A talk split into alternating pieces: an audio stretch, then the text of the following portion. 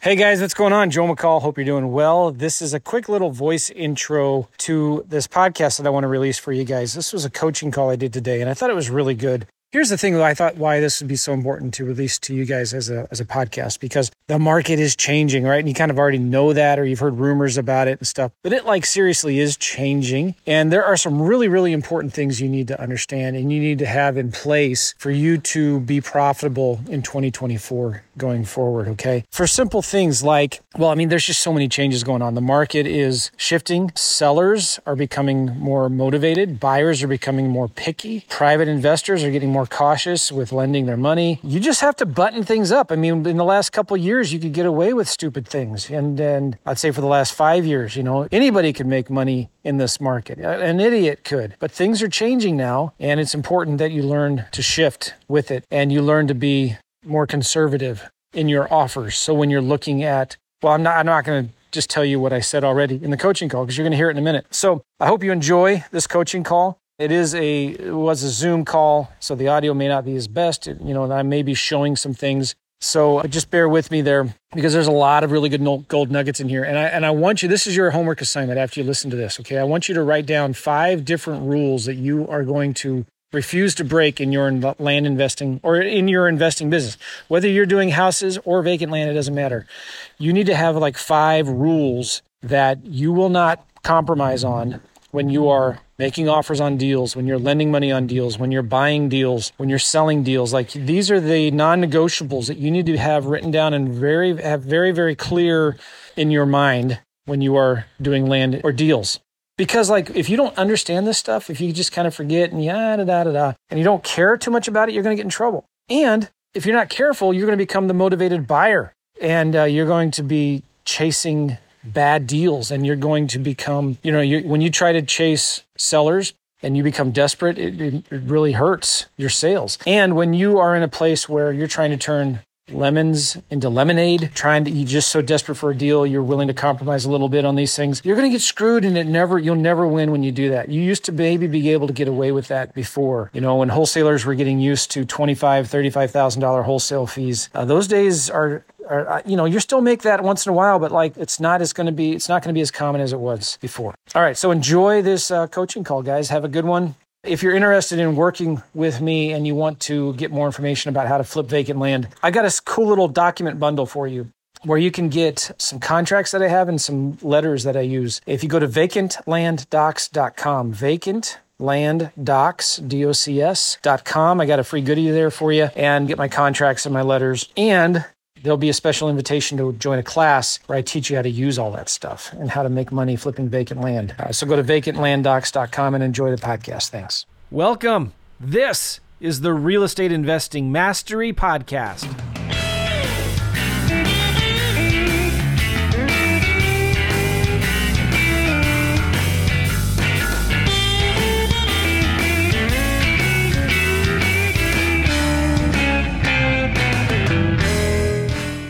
All right, so what are the wins? We sent out our first list of postcards. Nice. Pulled a list with price. Nice. Caroline says, I have a lot of agricultural land in it. Should I have kept it to residential and recreational? Caroline, I've, I just use the standard filters that price gives me. And when I'm max, like ten acres or twenty acres, I'm avoiding usually ninety-nine percent of the time the big agricultural land that's one hundred acres or more, right? So depending on which county you're in, like if you're You're pulling land, if you're pulling lists out of a state like Iowa or Nebraska, it's going to be much different than pulling land lists from Florida or South Carolina or Georgia or whatever. So yeah, Dave's got six contracts signed. Awesome. Way to go, Dave. Good job. Mike, awesome. I put a deal under contract to sell within twenty-four hours of listing it. Way to go, Mike. All of you guys, that's awesome. Ryan set up his L L C. Nice. Pulled a list. I've got through two modules. Nice. Got my first list ready to do my mail. Second tentative contract. Nice. You guys are awesome. All right. Thank you, Louis. Make sure you pin that video too so it stays at the top. Ben, my first deal is on the way to closing. Nice. Those of you guys, please keep us updated in the Facebook group. When you do your first deal, you close it, you make some money, share your wins. That's awesome. We'd love to just celebrate with you and see your wins. Like, what are the numbers? Tell us how you got the deal, how you sold the deal. What did you buy it for? What were you all in for? And then what did you sell it for? What was your profit, your net profit? These kinds of things really encourage the people uh, in the group, because sometimes it's easy to get discouraged, man. You know, you're doing a bunch of marketing, you're making a lot of offers, you're doing everything you're supposed to be doing, but man, just like you go through these ups and downs and all of a sudden you're in a down thing and you need some encouragement. Well, when we see you guys post your wins like this, it's awesome. We'd love to see it. So Ben, when you do your first deal, let us know the numbers. Dave, when you sell one or all of those six contracts, yeah, let us know how that goes. Oh, come on. Yeah, Ben says, it's not a huge deal, twenty-five hundred dollars, but I'll take it. That's awesome. Yes. Nice. All right. So we're going to answer questions submitted in advance in the membership area. And I'm going to open that up here. If you, as we go through here, if you have any questions, please type them in the chat. My V A, Louis, is here. And well, anyway, I was going to say something, but if you guys have questions, type them in the chat. We got eleven questions here and I'll go through them. Sometimes if we have time, I will unmute you guys. So if one of you have a question and you want to be unmuted, raise your hand.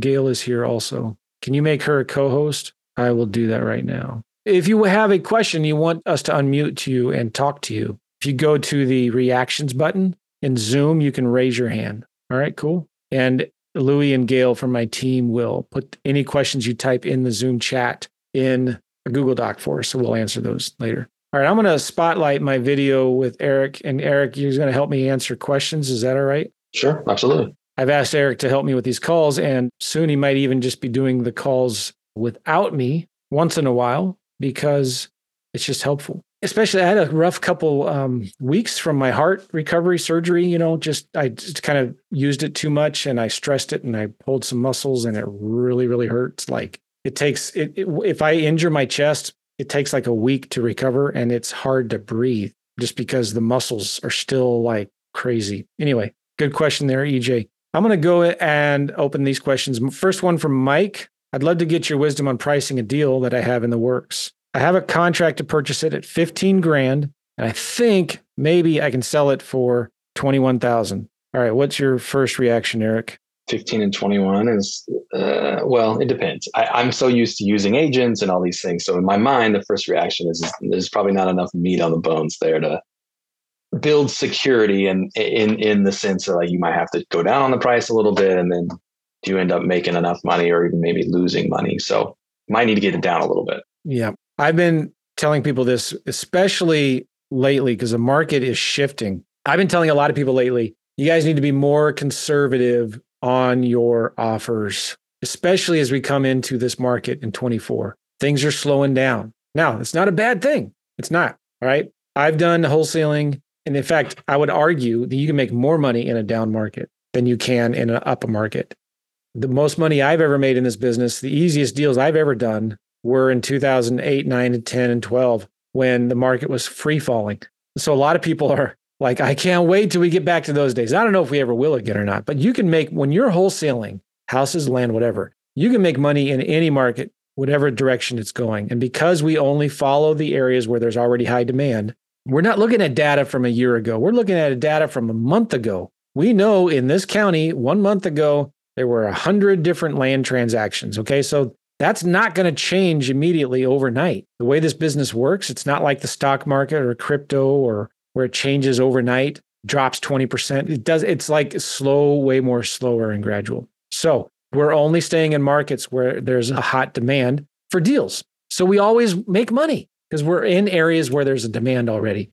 Now, well, you've got to be so aggressive on your pricing. When you are pricing a property, it's real simple. You take what price could you sell it for, and you subtract your profit, your realtor commissions, closing costs, photography, and maybe an oops factor. And you should never be in more than fifty percent on a land deal. All right. So if you think a house, if you see a vacant lot will sell for maybe thirty thousand to forty thousand dollars, you should price it at twenty-eight thousand dollars. Don't just price it high and then maybe lower, thinking that you'll lower the price over time. Did I use those numbers right? If you think it'll sell for thirty to forty, price it at twenty-eight and then subtract your numbers from there. That's what I'm saying. All right. So if this deal, and looking at Mike's numbers just briefly here, if he thinks he, he can sell it for twenty-one thousand nine hundred dollars, well, let me open up the spreadsheet from the course and I'll tell you what I would have offered. All right. So if we would have offered twenty-two thousand dollars, I want to make at least seventy-five hundred dollars. I'm going to pay a realtor ten percent. I'm not going to use any, I'm not going to pay a bonus or pay any private interest on money. I might have an oops factor of a five percent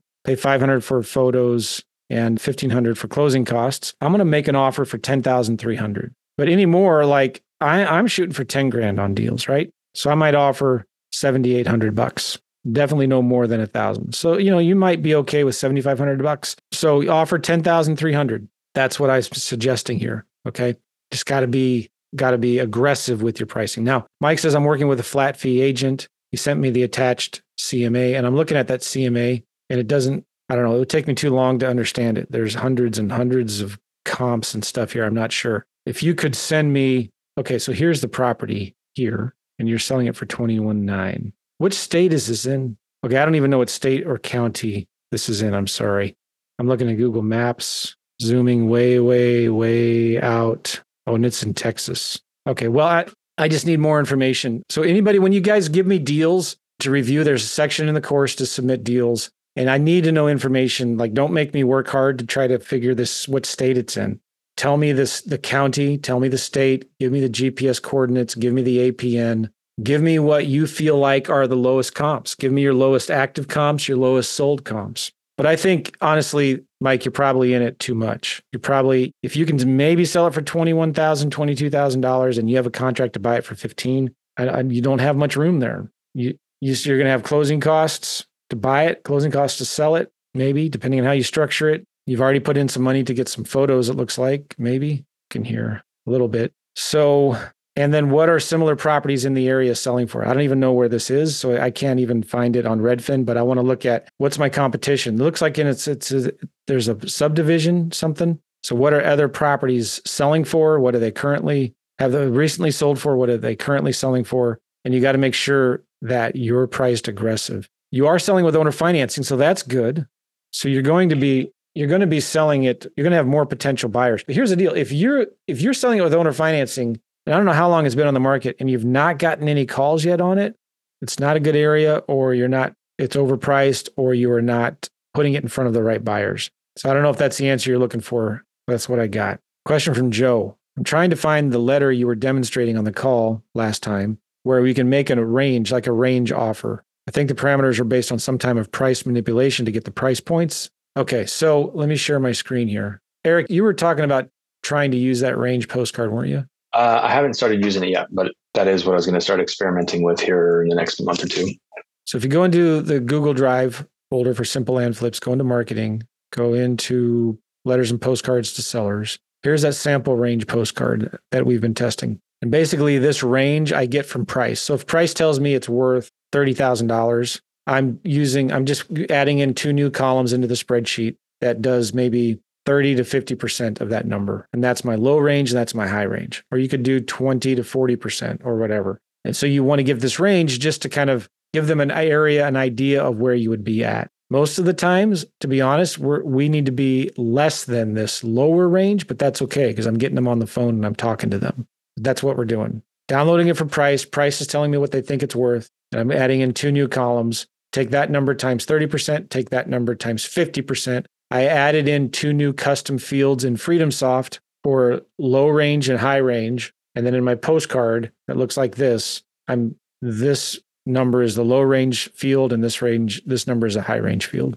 Hey Joe, those fields in, in Freedom Soft are, are, is anybody able to add those? Can, yeah. can I go in there and just add any field? Let me show you how to do that because that's important. I do that a lot myself. But here's my Freedom Soft. You go to your name. Oops, I almost logged out. Go to settings. Go to custom fields, seller leads, and these are the sections. So I have land details here. And by the way, if you click on the pencil, you can say this only shows up when the deal type is selected to be land. But right here, I created, I added two new fields, price range low, price range high. All right. So then in my templates, direct mail templates, that range postcard, which is right here, it's, it's all gobbledygook because it's, the font is so big, but it's referencing, like if I wanted to add that field right here, I don't know if you can see the drop down, but I would select that new custom field I just created called range. All right. Hope that helps, Joe. Daniel, I'm looking to flip a land in Hardin County, Tennessee. It's a twenty-five acre lot out of the two hundred twenty-five acre land that the seller is willing to sell. So they're only wanting to sell twenty-five acres of the two hundred twenty-five, I guess. I'm attaching a map where we, he wanted to sell in the county record. I tried to find some comps in Zillow and Redfin and even from a realtor, but not much available. County assessor has it priced for twenty-one hundred dollars an acre. The realtor I contacted told me that the selling comps are four to five thousand dollars an acre. She did not send me the M L S comps. I do, I do not want to jump in without knowing how much and how long it would take to sell. twenty-five acres has to be surveyed, and it has a cost too, so please help. So why do you have to survey the twenty-five acre lot? I'm just curious. Like, who told you that, Daniel? Because you don't have to do anything, right? Is Daniel on this call? I don't see him. You don't have to do anything. You don't have to do a survey. You don't have to do a perk test. You don't have to do an environmental study. You don't have to subdivide or entitle or anything. But, you know, I, I'm guessing a twenty-five acre lot is going to be harder to get comps on in this area because there's just not a lot of properties that big that is sold recently. So I'm looking for the address or an A P N number or something, and we'll pull it up. I'm having a hard time finding anything about where the property is. So let's just look. I'm going to share my screen here. Let's just go to Redfin and let's go to Hardin County, Tennessee. Probably not a very big county. And where is it? All right. Let's look at land. Let's look at, let's go to filters. Let's do lot size, ten to forty acres. And let's switch to, I'm just looking at what's for sale and pending. Kind of just depends on where it is. Like if, if it's on this lake, it's going to be worth more. If it's up here kind of in the sticks, maybe not. So I'm sorting now from low to high. And I'm looking, I'm just going to, I would do a couple things, I guess I would say here. Is I would, I would look to see what priced. Priced will give you some good comps that you might want to look at, but just going here to Redfin, these are active listings. Let me uh, sort this from high to low, and I'm going to eliminate anything above three hundred thousand dollars, okay? Why would I do that? Because I want to, I'm going to use this Pebble Scraper tool to give me the average price per acre. So I've kind of filtered. I have ten to forty acres, and I'm looking at everything under three hundred grand in this entire county. There's twenty-three of them here. And I'm going to do the Pebble Scraper tool where I have the median price per acre of five thousand eight hundred sixty-eight dollars and the average of six thousand nine hundred dollars. I always go with the lower one. So that's active. Sometimes what I'll do is I'll eliminate the outliers. Like maybe I'll eliminate the fourteen thousand dollars, ten thousand dollars, nineteen thousand dollars. I'll eliminate the zero. All right. So now I'm more at like five thousand three hundred dollars. Then I'm going to go here and switch to solds. All right. There's some few solds. And what's weird is sometimes they, they show me little icons that are outside of the county. Six months. Let's look back in the last six months. fifteen properties. All right. So then let's do that Pebble Scraper thing again. Let's look for any outliers. Let's remove the real expense. Let's remove the zero. All right. So that's interesting. Solds are pretty close to uh, solds forty-five sixty-one an acre. I'm looking at median and average. I just go with the lower one. All right. So then Daniel says the realtor says the selling comps are between four to five thousand an acre. And I think he's right. Well, okay, here's an important question. Daniel, have you talked to the seller yet? And what's the least they're willing to sell it for? Because what if we decide, you know what? I'm going to offer two thousand dollars an acre, but the seller's willing to sell it for one thousand dollars an acre. Or the seller just may not know, and the seller may say, well, I don't know. And then you can say, well, you're willing to offer three grand an acre, but the county assessor is at twenty-one hundred dollars an acre. So you say, well, what if I just offer you whatever the county assessor's value is? Would that be okay? And, you know, that's maybe a good number. I don't know. So let's look at the spreadsheet, though, now. Dude, I'm going to share my screen again. This is my spreadsheet. And I'm in this tab here called Simple Offer Calc.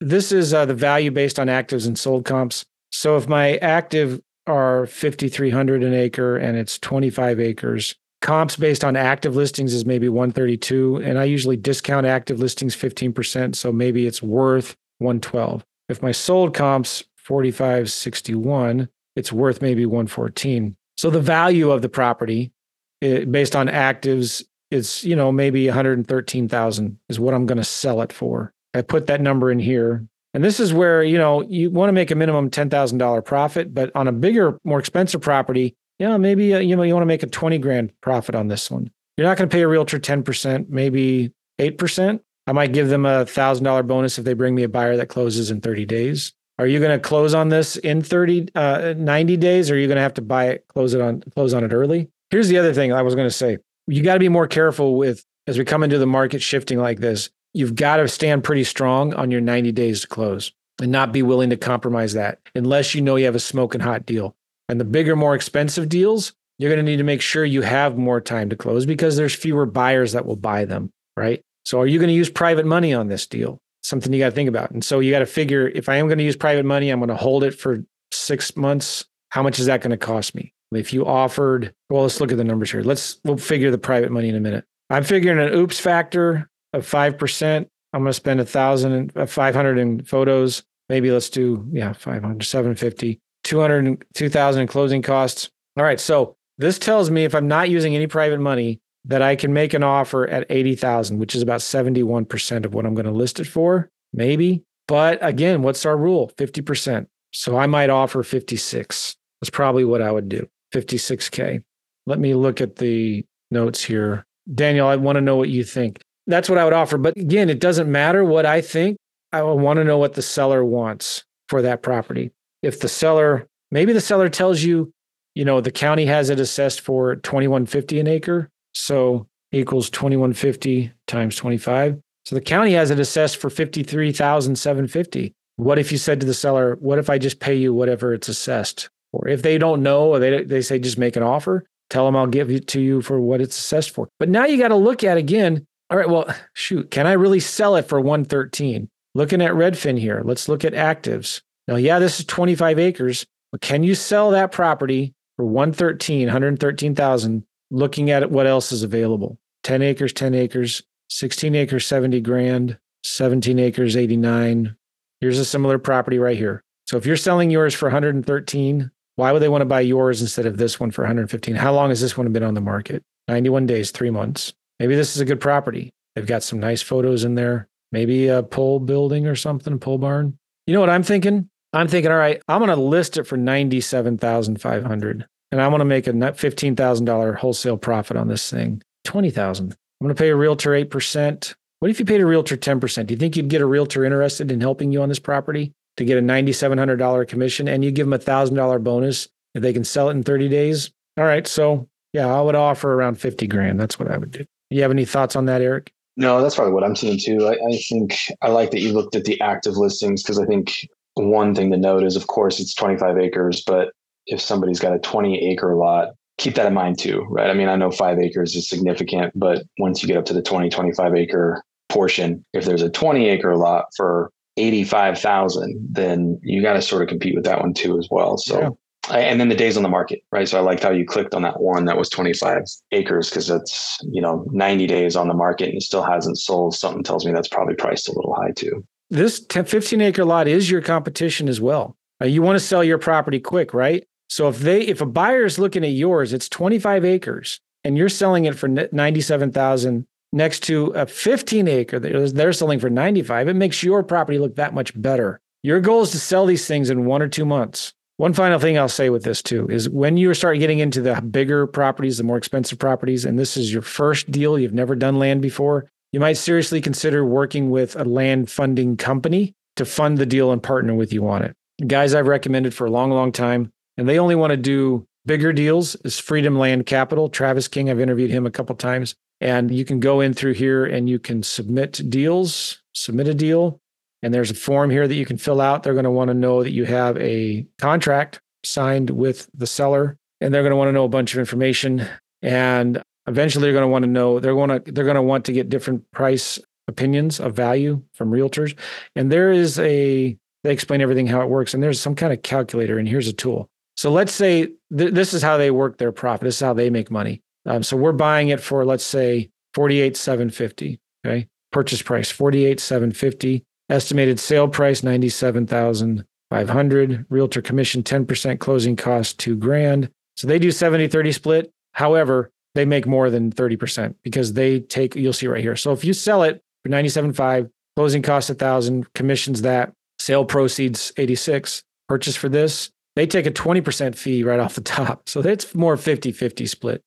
So, but the profit is this, and you get seventy percent of the profit. You get nineteen thousand dollars net profit at the end of the day. But the cool thing is Freedom Land Capital puts in the money. They close on it right away. And then they hire a realtor to sell it. And they're okay with, because they've already put the money into it. They want to sell it as quick as possible, but you know, it can, they'll sell it and, and try to, you know, they're okay with letting it sit out there for three, six months or whatever. Okay. Let's check those guys out. Have you ever used one of these bigger funding companies, Eric? Freedom Land Capital, I actually moved forward about three quarters of the way through the process, and then I ended up finding a buyer anyways on my side. So they're actually great to work with. And then in that sense too, as well, they were the ones that chose to like, hey, just take it on your own. But yeah, they were great to work with. That was right. Initially, I think it was like one of my first deals I worked with them on. How big of a deal was it? It was a smaller deal. It was two lots, probably about four acres total. I don't remember the exact numbers though. I think they were, I think I was going to end up taking away about nine thousand. Most of these guys, they want a minimum value of maybe thirty grand. Yeah. Right. When you're selling it, they want you to sell it for at least thirty grand. And a big rule of thumb is you get, you can't be in any more than fifty percent of that. Um, now, when you get into like the three hundred, four hundred, five hundred grand, maybe that rule can bend a little bit. But here's the great thing about working with companies, like funding companies like this, is if they will not fund your deal, it's probably not a good deal. And you need to go back to the seller, renegotiate a lower price, or cancel the, the, the contract. Now that you know you have guys like this with a lot of money behind you, you might be able to go back to that seller, Daniel, and try to make an offer on all two hundred twenty-five acres. All right, hope that helps. Write this down. I, I did a podcast about this, and I'm going to do a video, YouTube video about it soon, but you need to have some minimum criteria. And Eric, it'd be good if you tell me your minimum criteria on it. When you're looking at a deal, avoid becoming the motivated buyer, where you're just so hungry for a deal, you start compromising on your minimum standards of what is a good deal or not. Um, you might give the seller the price that they want just because you're so hungry for a deal. You might stretch what you feel like the property is worth a little bit. You might be willing to take thirty days instead of the normal ninety days just because you want a deal so bad. So here's my minimum criteria, okay? Number one, three months. I want three months to close. And I think this is going to become more important as the market maybe slows down a little bit more. We're already seeing in houses, prices starting to drop in some major markets. And we're talking five, ten, fifteen percent price drops from a year ago. Their demand is still high. The supply is still low. You would think, well, supply demand, prices are going to stay high. No, home sales are coming down and prices are starting to come down. Sellers are not seeing multiple offers anymore. Usually rehabbers are starting to get hurt on their rehab projects. I'm talking houses now. So things are slowing down on the house market. Now, again, I'm not worried about land because we wholesale. As prices go down, guess what? Our purchase prices go down, right? As prices go down, actually more buyers come in the market and start buying these deals. And oftentimes too, when the economy slows down, people start looking for other assets, alternative assets to put their money in. They want to get their money out of the stock market, out of government bonds or whatever. And they want to start putting it into land because land is safer and it's more recession proof and God's not making any more of it, right? And a lot of times too, you get people that are in the survival prepper niche. They're wanting to find bug out land. They want to find out, they want to find land to go shoot their guns or hide their guns, as I like to say. And they're looking for protection and safety, and land gives that to them. So, and again, we're only targeting markets where there's a high demand. So I don't know if Hardin County that we were looking at in a minute ago, is that a market with high demand? It should be, because then it just becomes everything's easier that way. So my criteria, number one, three months. I want minimum three months to close. Number two, I want to make ten grand minimum profit on a deal. Number three, fifty percent max offer. I don't want to offer more than fifty percent of what I think I can sell it for. Number four, when I'm doing an owner financing deal, I want at least seventy-five percent cash on cash return. For me, that's just my personal preference. So I want seventy-five percent. When I put ten grand into a deal, I want to make at least seventy-five hundred back in the first year. Okay. seventy-five percent cash on cash return. And then the fifth one is I only want to do deals in counties. Well, let's put it this way. I only want to do deals in the top twenty-five percent of the states that are doing land deals, and I only want to do deals in the top twenty-five percent of the counties in those states where most of the lots are being bought and sold in. So that might be, it's different things for different counties depending on the size, but it could be, that means like when you're looking at counties, it has to have at least one hundred solds in the last thirty days or ninety days, right? That's going to be different depending on the county, but you want to stay in that top twenty-five percent of all of those counties. So if a state has one hundred counties, You you want to stay in the top twenty-five percent, twenty-five counties. And maybe that's too many. So maybe the top twenty-five percent of the top twenty-five percent. You only want to stay in those top counties where most of the activity is happening. You don't have to use my rules, but you need to have those rules and you need to have them written down so you know not to compromise on those. Eric, do you have any rules that you like to use? I'm really similar. I think the point you just made is important though. As you guys continue to do more and more deals, you'll start to not only build your own criteria, but start to shift those criteria, right? So Joe says that, you know, he'd like to profit, gross profit, at least ten K. That's my goal too, as well, but that's not where I'm at. Right now, I'm actually about seventy-five hundred. And so that's always in the back of my head as I'm negotiating. But you know what, Eric, that's so good, because if your target was five grand in profit, yeah. you'd be averaging three grand. Yep. Right. So I shoot for ten, and dang it, seventy-five hundred is still good. That's really for sure. good. Yep. Yep. But I think it's it's good to, like I said, you kind of have an idea where you're at. And I can go into the analytics piece. I, I don't need to, but there's two major portions to what drives your business. One is just the cost, the expenses. You you have some control over that, but you know, marketing and things is that's expensive. That's a big piece of, of the cost of your full business. The other thing that you have direct control over is that average price, that average gross profit per contract. And it's crazy if if you could get an extra thousand, two thousand dollars from each seller you talk to. Like if you're going to get under contract for seventy-five hundred and you somehow talk them down to sixty-five hundred, if you do that consistently every single deal, that massively changes your numbers, right? Your that average could pay for all your marketing, one hundred percent, right? Which will then get you another ten deals that year. Exactly, right? And a lot of sellers are not going to balk at going down an extra thousand dollars from your original offer, especially if you've got, you know, something to tell them, hey, look, road access isn't the greatest or whatever. But, but yeah, as far as the criteria go, I'm, I'm definitely in the same boat. The ninety days, I definitely don't want to go below that. This time of year, you're finding sellers who are saying, if, if you can close by the end of the year, I'll give you that price. And I will say that I have and am doing that, but I'm getting it out of what I believe a, a really massive discount. And I still tell them, like, look, that's my intent, but I don't have total control over the title company. So there there could be there could be an issue that, you know, comes up and we may go into January. And I just want to be transparent with them. But otherwise,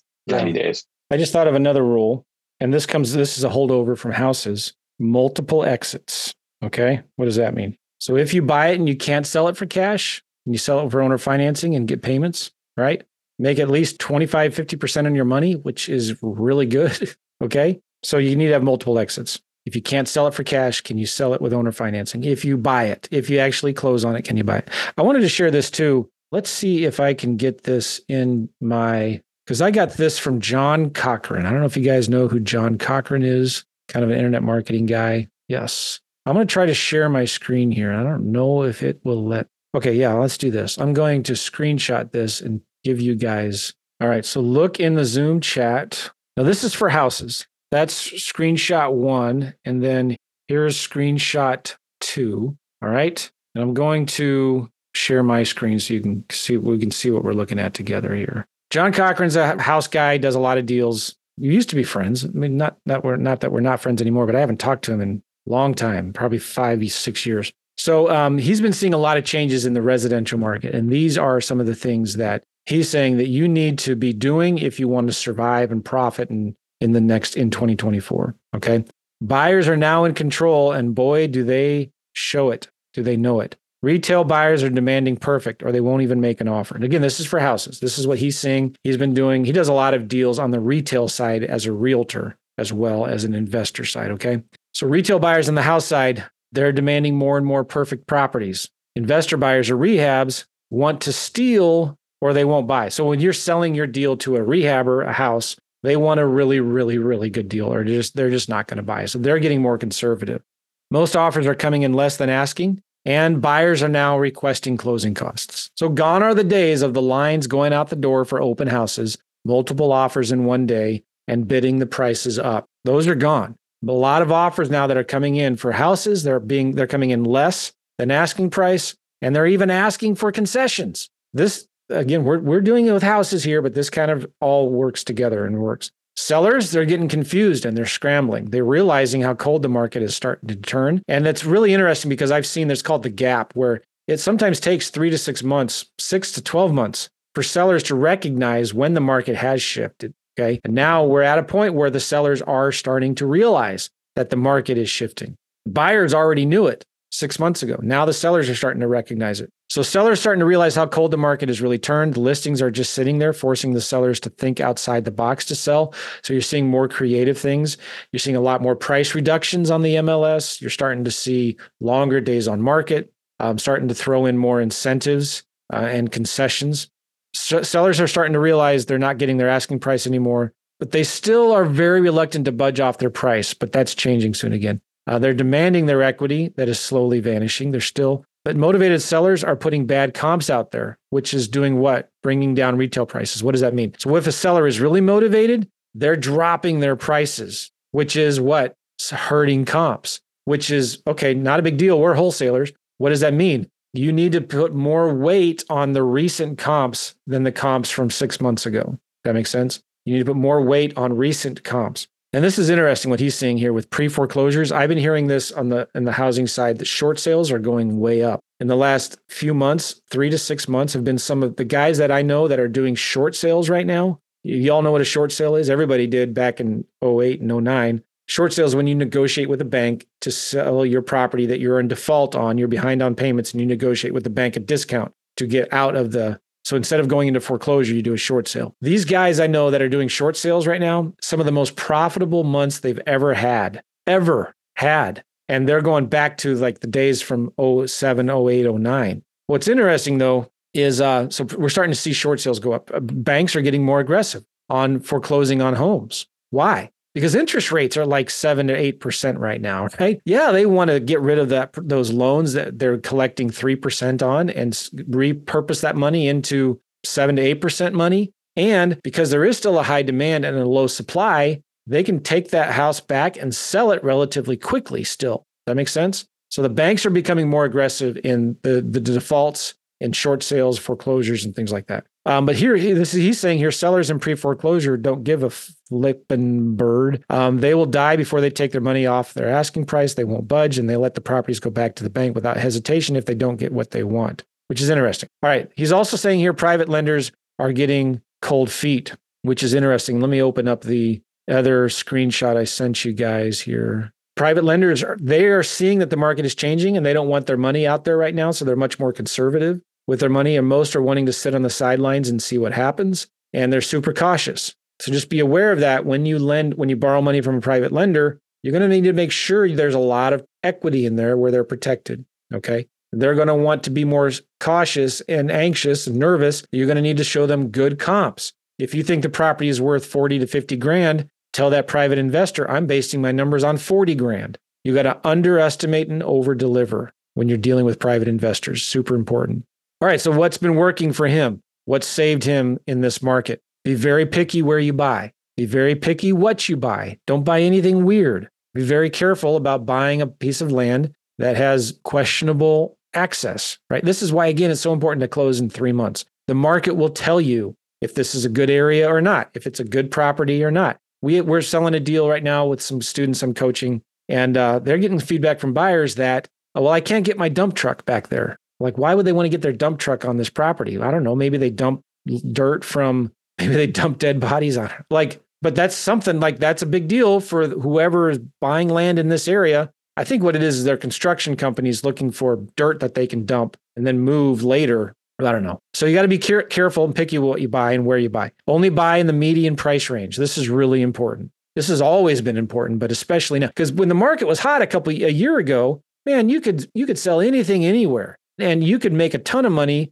rehabbing million, multi-million dollar houses. You could make a ton of money selling vacant land to home builders who would go and subdivide it and all of that. But now you got to be careful. When you, you're looking at your top markets, you got to see what is selling in these top markets. In these counties, what's selling? Is Are they twenty acre subdivided lots that you subdivide? Or are they little quarter acre lots? Are they five acre recreational lots? So you need to find, you know what the median is when you take all of the properties that have sold in an area and you sort it from a low to high and you plot it on a curve, that's a bell curve, okay? And the bell curve, if you look at my hat, this is a bell curve. The median is that area right in the middle, all right? I don't know, my hat's too dark, but you want to focus on those properties right in the middle. That's like where seventy-five percent of the properties are being bought and sold. Are right there in the middle of that bell curve. That's the median price range. So stay in the median price range, plus or minus fifteen percent. Does that make sense? So if the median price of a vacant lot in that county is one hundred grand, you want to stay between, you know, eighty-five grand and one hundred fifteen grand on your sale price. You want to avoid the real cheap ones and the real expensive ones. Get in light. Try your best to get creative financing from sellers. What's going to be interesting is if the market really does continue to soften and slow down, I'm going to be looking more intently at making buying properties on creative financing. buying properties with, you know, maybe, you know, before I would pay them twenty grand for cash. Now I'll give them twenty grand with seller financing. Okay. Maybe zero down and two hundred fifty dollars a month until paid. So it's a zero percent loan. And my cash offer, instead of twenty grand, will be maybe ten grand. All right. So I'll give you ten grand cash, or I'll give you twenty grand with seller financing, zero down, two hundred fifty a month until paid. How many months would that take? Well, you just take a, you know, twenty grand divided by two hundred fifty, it would take you eighty months, which divided by twelve would be six years, seven years, something like that. Okay. When you sell, price your homes aggressively from the start.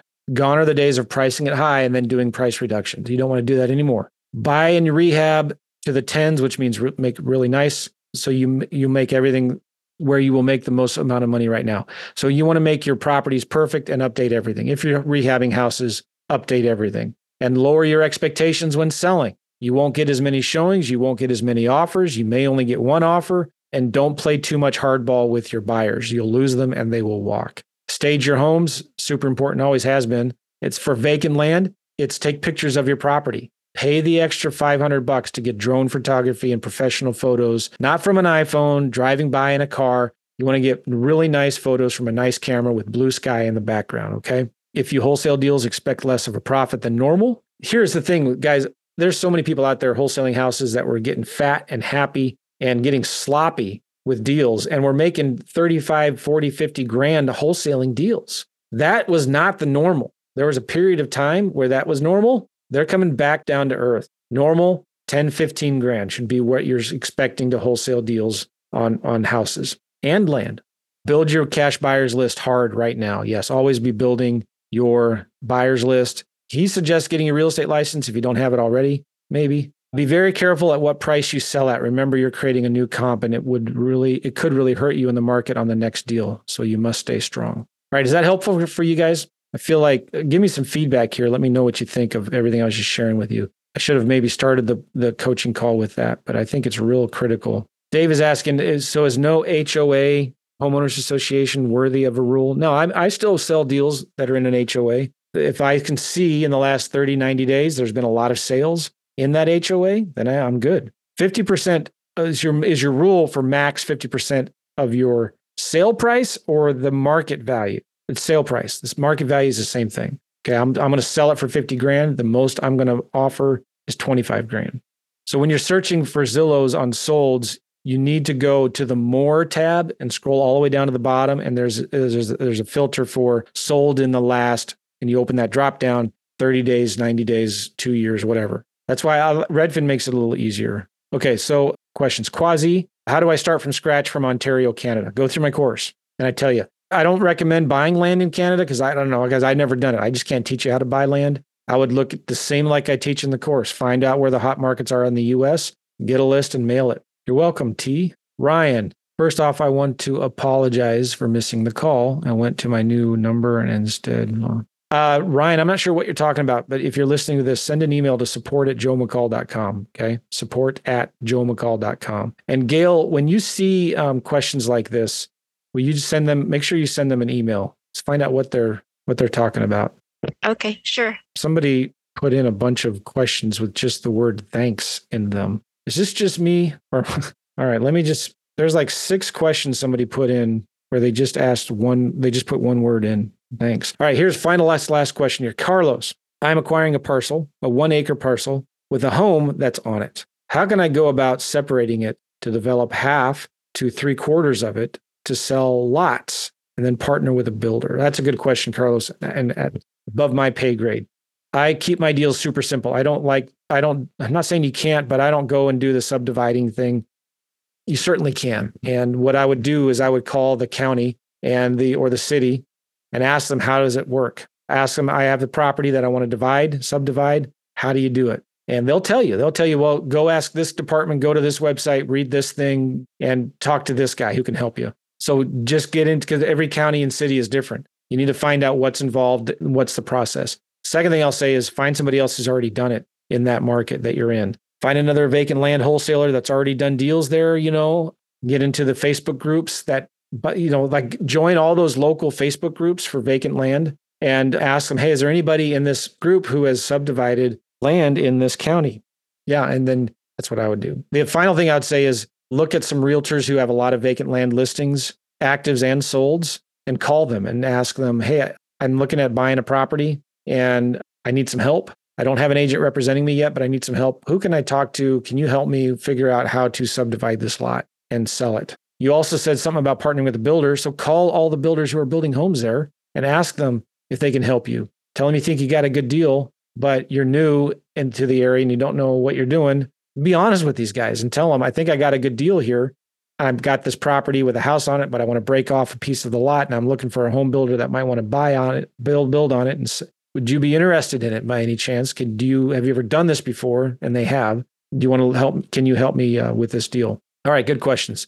We need to wrap it up because we're ten minutes over and I got to go pick up my daughter from school. Question here. You guys have been giving good feedback back and forth, but from Ben, I have a deal under contract, signed power of attorney in Georgia. And I've called over eighteen realtors in the area and they all tell me that they won't, or their brokerage won't let them work with me. Stating something to the effect of, I spoke with my broker and unfortunately our area has seen lots of scams for vacant land and is not comfortable with this assignment of contracts or listing agreements. What are they referring to when they say scams? Or is it just throwaway line that they're using to blow me off? Usually, yes, because they don't want to work with wholesalers. Yeah, that's usually it. So Brandy says, I'm seeing this in my area as well. There are definitely scams out there all the time in the industry. There always has been. It's nothing new. Comes down to the real estate industry as a whole, not understanding the concept of wholesaling.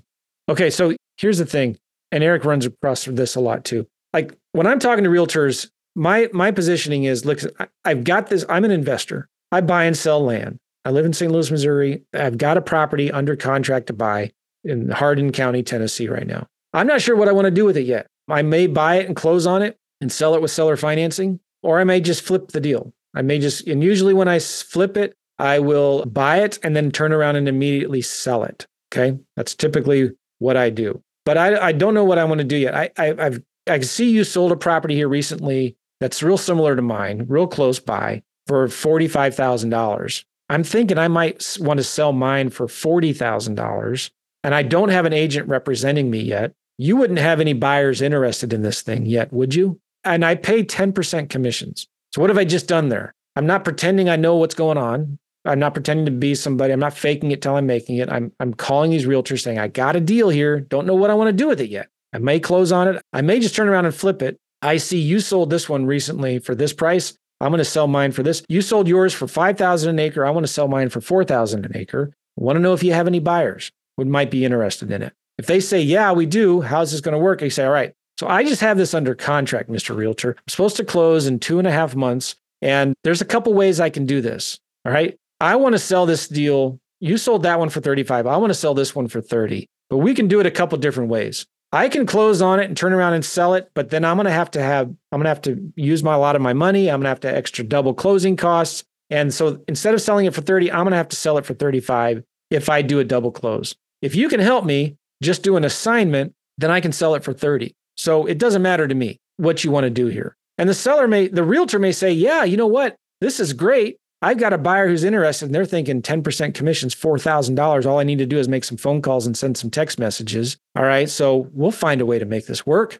All right. And now they're thinking, oh, well, man, I can save my client five thousand dollars if we just do an assignment. Or again, it doesn't matter if you know, I can double close on it. I can use transactional funding. I can use a private investor. And by the way, it's easy to find a private investor to close on your deals if they're going to make ten percent on their money and just let you hold it for a, a couple weeks, a month. Like you're going to borrow forty, you're going to borrow twenty grand to buy this deal and you're going to pay them two thousand dollars in interest. You work that into your numbers, but yeah, that's easy. And it's worth forty grand. It's easy to find that kind of private money from private investors in the Facebook group. All right. So I'm not looking for a listing agent to list my property and I got to hurry up and go. I'm looking for an agent with buyers. And then I'm letting, giving them the options. Okay.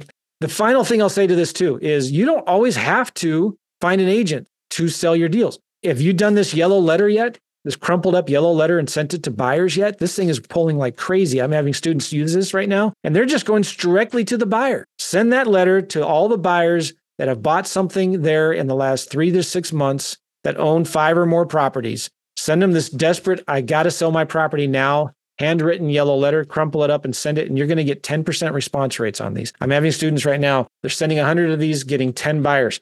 Skip the realtors altogether. Go right to the buyers. tell them, hey, I got this deal. Do you want it or not? I'll assign this contract to you for ten thousand dollars. Okay, got to go. Thank you, Eric, Gail, and Louis. Thank you.